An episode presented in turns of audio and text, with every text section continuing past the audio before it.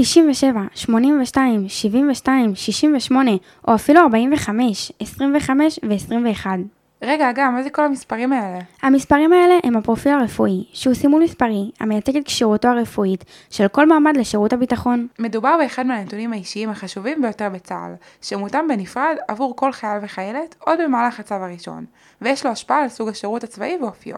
אז מה אומר פרופיל 21, שהוא הפרופיל הנמוך ביותר בצה"ל? בצה"ל, פרופיל 21, שפירושו אי כשירות לשירות ביטחון, הוא הפרופיל הצבאי הנמוך ביותר, המשקף ליקוי גופני או נפשי שאינו מאפשר שירות בצבא. בעלי פרופיל 21 משוחררים משירות סדיר ומשירות מילואים בצה"ל, אך רשאים לבקש להתנדב לשירות, והצבא שוקל כל בקשה לגופה. אז קיבלתם פרופיל 21 ואתם רוצים להתגייס בהתנדבות לצבא? זה בדיוק בשבילכם.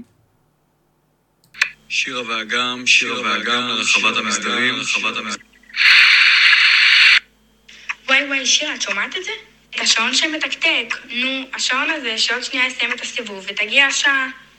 השעה להתגייס, להניח את הספרים בצד, לשנות ברגע את ההרגלים והציפיות, להפוך מילדה למישהי, מישהי שמחזיקה נשק, נשק עם אחריות. מלש"בים שעוד רגע מתגייסים, ואתם יודעים מה בינינו, אפילו כולם. כל מה שחשבתם, הרגשתם, ואף פעם לא יעצתם לשאול. שירה ואגם עושות בית ספר לצבא.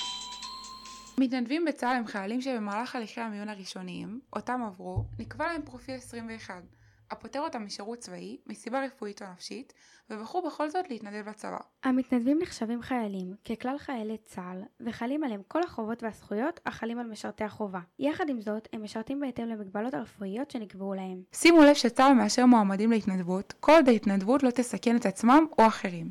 מי שמתמודד עם מחלה פעילה או שנמצא באשפוז, לא יוכל להתנדב. ההתנדבות מתאפשרת עד גיל 24, וההתנדבות אחרי גיל 24 היא חריגה. אם אתם זכאים לפטור משירות צבאי ואתם מעוניינים להתנדב, קיימים בפניכם שני מסלולי התנדבות. הראשון, מסלול ההתנדבות לצה"ל, הכולל בתוכו מסגרת צבאי ומאפשר להתגייס לשורה של תפקידים בצבא. והשני, מסלול התנדבות לשירות לאומי. בו ניתן להתנדב במגוון מסלולים כמו מסלול לבנות דתיות, מסלול לבעלי צרכים מיוחדים, פרויקטים לנוער בסיכון, מסלול לחברה הערבית, מסלול חילוני ועוד. רגע, רגע, אבל איך זה נראה בתכלס? עם כל הקשיים, עם כל המגבלות הרפואיות, זה אפשרי. עברתי את כל התהליך הקשה ואני עדיין עוברת, זה משהו שלא יעזוב אותי גם בתור קצינה וגם בתור מפקדת. טוב, אז אני אליאור גז, התגייסתי לתקשוב. בהכשרה שלי אני מדריך. הייתי מנ"טית, מש"קית מודיעין עיבוד תחקור בחיל האוויר. אז אני אורן שירי, בת 19, אני מש"קית ת"ש. הייתי שנה ביחידת רוכב שמיים, ועכשיו אני כאן. סכרת נעורים.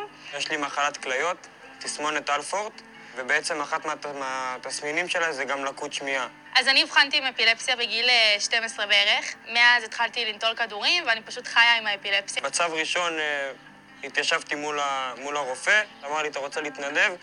אמרתי לו, כן, בלי להסס. כבר מגיל צעיר ידעתי שאו שאני אתנדב, או שאני אתגייס עם פרופיל נמוך. די ידעתי מההתחלה שאני רוצה אה, להתנדב ולהתגייס. בוער בי משהו בפנים לבוא ולשרת את המדינה שלי. בגלל שיש לך את זה בפנים, אתה מוכן ללכת ו- ולבצע את זה. זה נותן לי המון, אה, המון כוח. וואו, האפילפסיה מלווה אותי כל יום מחדש. הלקות שמיעה באמת אה, הציבה בפניי הרבה אתגרים. זה פחד שהולך איתך, כי אתה לא רוצה שיקרה משהו. אני תמיד למשל חייב לשבת בשורה הראשונה כדי לשמוע. ולא פעם אני מפספס דברים, וחובה לשים מכשירי שמיעה כדי שאני אוכל לשמוע מה שואלים אותי. ולמרות שבא לי לעבוד הש... עד השעות הקטנות של הלילה, אני לא באמת יכולה. אז יש פה הרבה להקשיב לעצמי ולגוף שלי, ואז לעשות את העבודה שמוטלת עליי. במהלך הסדיר שלי ממש לא הרגשתי את זה, הייתי ממש לאחת מהחיות הרגילות לגמרי. בסוף גם הגעתי למצב שאני מסמיכה בנות, ככה שזה לא היה, זה לא היה פקטור בכלל. זה שמביאים אנשים שבסוף יש להם איזושהי מגבלה, ואומרים להם שהם יכולים להיות קצינים. אנחנו קוראים לעצמנו המלכים של עיר הבה"דים. אני כאן בעצם כי יש לי פטור של 30 דקות מבית חולים, ולכן אני לא יכולה אה, לעשות את הקורס שלי בבה"ד 1. אנחנו כאן בקורס של שישה-שבעה שבועות. אנחנו עושים אה, לגמרי את אותו אה, מסלול, פשוט בלי השבועות שאנחנו לא יכולים. זה שבוע שטח, שבוע ניווטים. אנחנו מקבלים בעצם את כל מה שאנחנו צריכים, כל אחד לפי הצרכים שלו. אני חושבת שהצלחתי להבין את כל הקשיים שחייל צריך לעבור בדרך להשגת המטרות שלו. גם אולי כי אני יכולה להבין קושי. כי חוויתי איזשהו דבר כזה בחיים שלי. וזה משהו שאני אדע להעריך בחיילים שלי יותר. גם את האפשרות אה, להיות רגילים, מה שנקרא, כי אנחנו הכי רגילים שיש. שאלנו את נועם כהן, מאמנת מנטלית לשירות משמעותי לבנות ומנחת הפודקאסט פורצות גבולות, על ההתנדבות לצבא, וזה מה שיש לה לומר. במדינת ישראל קיים חוק שירות ביטחון שקובע שכל הנערים והנערות מעל גיל 18 אמורים להתגייס לצבא. יש כל מיני קריטריונים שמקנים פטור משירות, יש לנו פטור על רקע משפחתי, מצבים של הריון, נישואים, פטור על רקע רפואי, אנשים שלא כשרים אה, לשירות, פטור על רקע דתי ומצפוני, כל מיני מגזרים שלא מחויבים בגיוס, הם מיעוטים, וגם עולים חדשים, אבל כמובן שרוב האוכלוסיות האלה יכולות לבחור להתנדב לצה"ל. אז נמצא איתנו כאן יואב קזליק, תלמיד כיתה י"ב, אשר רוצה להתנדב לצבא. שלום יואב, מה שלומך? שלום, אז אני יואב, אני לומד בגינסבורג, מרחיב מחשבים, ואני לא, כמו כל החברים שלי, לא עומד להתגייס בקיץ הקרוב. אני יכולה לשאול למה? אה, כן, לי יש פטור רפואי, בגלל שיש לי סוכרת נעורים, שמונעת ממני לעשות הרבה מאוד דברים בצבא, אה, כמו לוחמה וכמו כל תפקיד פיזי כמעט, וזה שם התלבטות, אם אני יכול בכלל לשרת כמו כולם. אוקיי, בא לך לספר לנו על ההתלבטות שלך? בעצם אה, למה בכלל ללכת להתנדב בצבא? אה, בטח, אני בהתלבטות כרגע בגלל שבכל זאת למרות שיש לי מגבלה חשוב לי להראות לכולם שאולי יש לי סיכוי שאולי אני יכול לתרום באיזושהי דרך שאולי לא פיזית, לדוגמה ביחידות מחשבים כאלה או אחרות אמ, ושזה שיש לי מחלה לא מגביל אותי עד הסוף. אתה רוצה לספר לנו יואב בעצם איך עובד התהליך של ערעור על פטור? כן, אז התהליך של ערעור על פטור הוא לא קצר בכלל. זה דחייה של כמה חודשים לפחות בגיוס כבר מלכתחילה. זה גם תלוי במחלה, אם זה נפש, אה, בריאות. במקרה שלי עם הסוכרת, הפטור עצמו היה מאוד קל, באתי לוועדה ותוך שעה יצאתי עם פטור, אבל הערעור עליו זה לשלוח מסמך אפשרי מכל רופא שקיים, לחכות חודשים לתשובה, לשלוח עוד מסמכים, וזה בירוקרטיה מאוד רצינית.